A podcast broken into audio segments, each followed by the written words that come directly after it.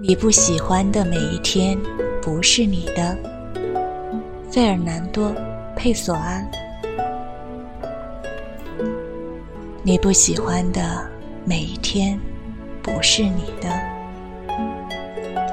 你仅仅度过了它。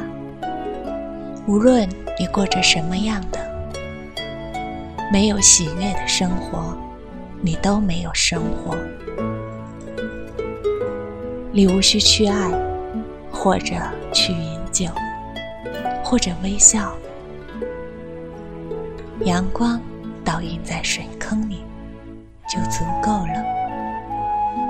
如果它令你愉悦，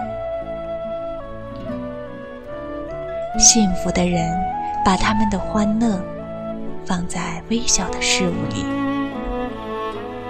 永远也不会剥夺。属于每一天的天然的财富。